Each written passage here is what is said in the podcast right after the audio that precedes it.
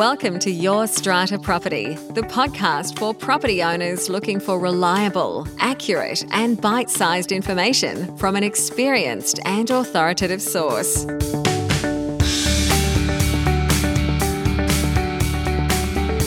Hello and welcome. I'm Amanda Farmer, and I have with me today Reena Van Elst from Strata Central. Hi, Reena. Hi, Amanda. How are you? I'm good. I'm very pleased to be here with you. It's been a little bit longer than our usual between podcast drinks. We've both been crazy busy this time of year, so it's lovely to be back on air. Exactly. Lovely to see you, Amanda. And I know you've been racking up some wins and some challenges to share with me and our listeners this week. So let's jump in. Hard things first. What has been challenging you this week? Today, my challenge, Amanda, relates to bylaw breaches and the issuing of those types of emails and correspondence. So we, we had received an email from the secretary of a scheme where he had personally received a complaint from an owner that another owner was in the lobby trying to provide some information regarding a motion. The details exactly I'm not really aware of. However, this owner felt harassed and thought I should be able to walk through the foyer without getting, you know, harassed by someone every time I walk past. So the secretary asked us to issue a bylaw breach letter. Well, we didn't have an issue letter, it was just an email. And it was just saying that there's been a complaint about you harassing someone in the lobby. Can you please refrain from doing this as this is a breach of the peaceful enjoyment of an owner lawfully using common property? And mm-hmm. the person that received the bylaw breach email, he was quite upset and basically said, I need evidence. Because obviously we went, like they hadn't come to us directly. We went back to the secretary and said, Is there any evidence? And when the secretary went and spoke to the complainant, he said, Oh, I'll just withdraw it. I don't want to get into evidence and this and that. Which, even though I said to the secretary, we don't have to provide evidence. I mean, person has made a complaint. We're not trying to crucify anybody. We're just letting them know that please stop doing this. Anyway, the secretary said, no, this person is worried now. I obviously made a mistake in terms of reporting it. I'm going to write to the owner directly and tell him that we're withdrawing the whole complaint and apologizing. Now, the owner then didn't accept that apology and said that Strata Central acted unlawfully, that they should know the conditions of their license. And unless I get an unconditional apology from Strata Central, then I'm going to go to fair trading. And so I suggested to the secretary, why don't we have a meeting with this owner? At least then we can try and sit with him and, you know, just see exactly what has been so upsetting because references were made, this is on the record, all this stuff, but what also was on the record is an apology. So anyone that would ever see the record, which as we know, Amanda, no one ever sees emails, but if they were to see this email, they would also see a corresponding apology from the secretary. And the secretary made it clear to him that I gave the instruction to the Strata Central. It wasn't that they would. And then when we asked for a meeting, the meeting was refused. The um, owner said he doesn't see any benefit or utility in having, and that basically that Strata Central and the manager concerned who sent the email should know the law in relating to their license and all that sort of thing, and therefore, unless they receive an initial apology from Strata Central, also that they're going to report the manager and Strata Central to fair trading. And so I just wanted to ask you, Amanda, like on what basis could he submit an application? Because as far as I'm aware, pursuant to the law of, of agency and our and our agreement, we had delegated authority when given an instruction by the secretary to issue correspondence, and that we're able to do that. Right. Now, let me just clarify it was an email sent saying there has been a complaint about behaviour on the common property. We have a bylaw about behaviour on the common property. Please comply with the bylaw, something like that. It was not a formal notice to comply with the bylaw under section 146 of the Act. No. Okay. And has there been any talk about or resolution of the committee that a formal notice to comply should be issued? No. No. Because the complainant has now withdrawn their complaint and actually given an apology. Yes. And therefore, the secretary wrote directly to the owner that we had emailed and apologized directly because the secretary could see that this owner was having a go at us. And he said, You shouldn't be in trouble. You just did what I asked you to do. And it wasn't, as I said, an email that said anything except what we've just discussed. Right. Okay. So the crux of it is you, the strata manager, are acting on the instructions of the committee to do something. arising from facts that the committee, specifically the secretary, has informed you about. You've followed that instruction. Yeah, look, I can't see where these allegations about breach of your agency agreement or your license terms or your legal obligations as an agent are coming from. It sounds like you've bent over backwards to accommodate this person and to make clear that perhaps this has all been a bit of a misunderstanding, seemingly, in my view, on the part of the, the secretary or the committee who have received this complaint or the complainant's then withdrawn the complaint. Look, these things happen and it's necessary to backpedal a bit sometimes. But as you say, Reena, you're there as agent acting for the principal on their instructions. It sounds like those were, at the time they were given, valid, legitimate, reasonable instructions and circumstances change. Yeah, thanks, Amanda. That's what I thought. But I just wanted to make it perhaps clear to some other strata managers out there as well that, and owners in particular, that pursuant to the law of agency and also your agency agreement, then there are things that we're allowed to do, such as, you know, issuing levy notices. I mean, it says even though you might have a treasurer, the treasurer can delegates that function to an agent. So I think sometimes owners don't understand that when we're writing to owners or residents that normally, I think on the most part, it's normally based on an instruction either from the strata committee or sometimes we may get an email from an owner saying, you know, that's living below another apartment. I've had last night there was someone running around on floorboards. You know, we need to take people on face value. And then through a negotiated process, the person may say, Yeah, I did that or I didn't do that or but I haven't really ever had someone say that you have to like produce evidence. When we went at the tribunal or at a court or anything to try and produce evidence of, of a breach.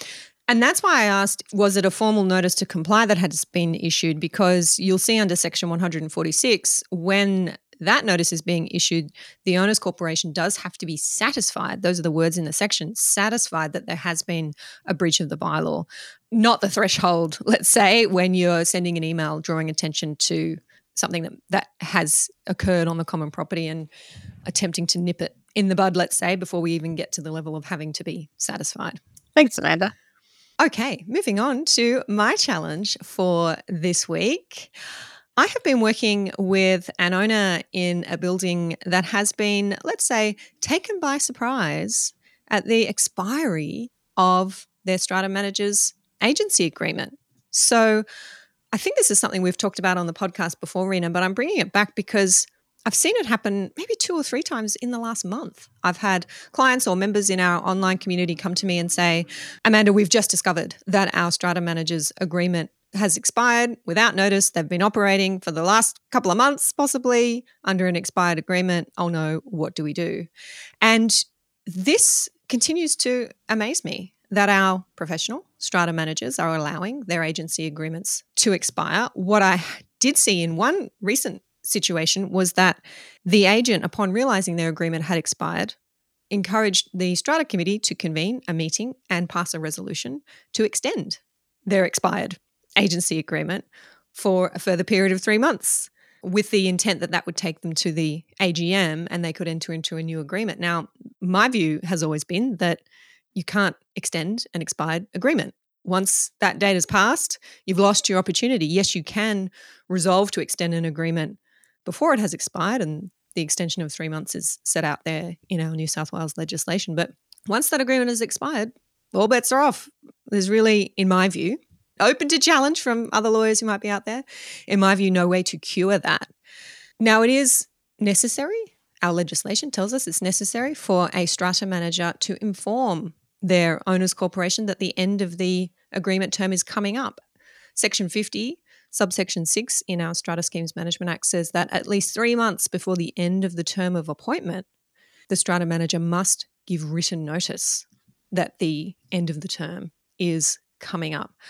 Is that something that you do, Reena? Yeah, we do that regularly, Amanda. But I've seen uh, many other companies that we've received um, buildings from where they haven't even done that, where they've actually been um, operating on an expired agreement.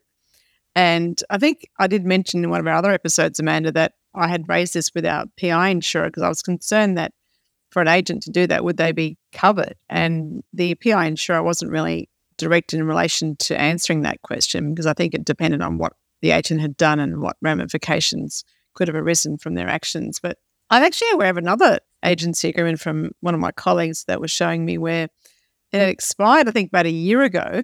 And what they were trying to do when they were trying to be reappointed was to basically ratify it back to a year before its expiry. So, in a sense, to try and remedy that loophole where they had been operating on an agency agreement that had expired one year ago and to bind them into a new one. So, to ratify the appointment back to January of that year and then obviously extend for a new term as well. So, that's something I've seen also in a general meeting, which I'm thinking I've never seen. That was like one of the extremes because it had gone on for so long. But I think the problem is a matter that we have systems in place. And I think our software actually does have a contract expiry register so that we can see in red when our um, agency agreements are coming up. But I'm not sure about other programs. And I think perhaps there seems to be someone that's not taking responsibility and it's sort of falling off the radar, I would say. But it does require people to be looking at the expiry dates, you know, someone that's assigned specifically to make sure that that's covered. But I'm seeing it more often than not, but not at three in one month, like you said. I haven't seen that before. Yeah, it just kept coming up. I can imagine why a building and a manager in particular who has picked this up would want to at least pass a resolution attempting to deal with it because it really does call into question that agent's authority to charge fees under that agency agreement, the authority to carry out acts under that agency agreement. And to the extent there may be any dispute about what's occurred in that period where the agent was operating under an expired agreement, the owners corporation may be able to say, well, you didn't have legal authority to do those things, yeah. managing agent, because you didn't have a valid agreement, nor should you be paid pursuant to the schedule that's set out in that agreement. Yeah, that's a very interesting point that you're raising, Amanda, because I think when you think about any other service provider, let's say building managers, they have I think up to 10 years. But even if their agency agreement expires, it just continues on a month to month basis. Even yes. if, if it, like we've had the other day, a mobile phone plan that expired for the lift, like the, you know, the lift lines now have the mobile phone chips in them. And one of the company's commanders said, you know, it's expired. And I said, well, it's obviously only month to month. Why does it need to be in a fixed term? And they said, oh, you can get a better rate, etc. But it's unfortunate that the only agreement that really expires for an owners corporation is an agency agreement for a managing agent. Mm. Electricity contracts, if they expire, then you know you might go into higher default rates, but you don't get electricity being cut off because it's expired. I understand the intention of the legislation, but I think that it, it has put an extra burden of, on strata managers to make sure that you know they've got systems in place that you know again we have to then send an email the committee. They say yes. Then we have to do a committee meeting in writing. Then we have to follow up voting papers. And to say, are you financial? And so it's not just the end of just saying your agency agreement is going to expire in three months. You've got to then take the action to enable the extension to occur. And that's more time and effort on the managing agent's resources. So, yeah, I'm not sure what we can do, Amanda, in terms of. I know this month to month thing sort of was wide many agreements just continued for so many years and no one really did anything about it. But I think the fact that it expires so suddenly also is another issue, I think, for managers and, and owners corporations as well. I don't think it's just an impact on the manager. Yes, definitely, especially when the legality of acts that might have been carried out and money that might have been paid out is called into question when an agreement expires. That does affect the owners. It was something I was going to ask you, Reena. What systems do you have in place to be alerting you to the expiry dates of agreements? And you've said you've got the dates in your software and there's a bit of an automated process around that. However, you may still need to convene a committee meeting to extend agreements if there's no AGM on the near horizon. And I do think that's where these agents who are failing to recognize, to be aware of these dates looming might be falling down. They don't have those systems, the technology there supporting them yeah. to alert them to these dates.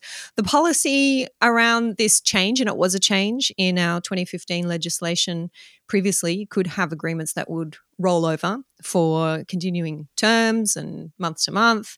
Well, I think the continuing terms matter that was deemed to be unlawful because you, then that was the Australian consumer law. You may recall that no agreement could then, because unless you the, gave the required notice that you wanted not to renew it, that's all now been removed from legislation. So mm. even though some agreements may have said that, that wasn't able to be enforced. But however, I think Yeah, I mean, if every other agreement can go month to month, why is it that, that a managing agent's agreement can't go month to month? And I understand why. I think there was a bit of complacency and all that sort of thing. But then why just single out the managing agent? Why is it that the building manager's agreement can't then should end right on the dot? And they get 10 years and we get three. And I'm not, again, making comparisons, but a 10 year agreement up to 10 years is quite a big amount of time to allow an entity to be your service provider.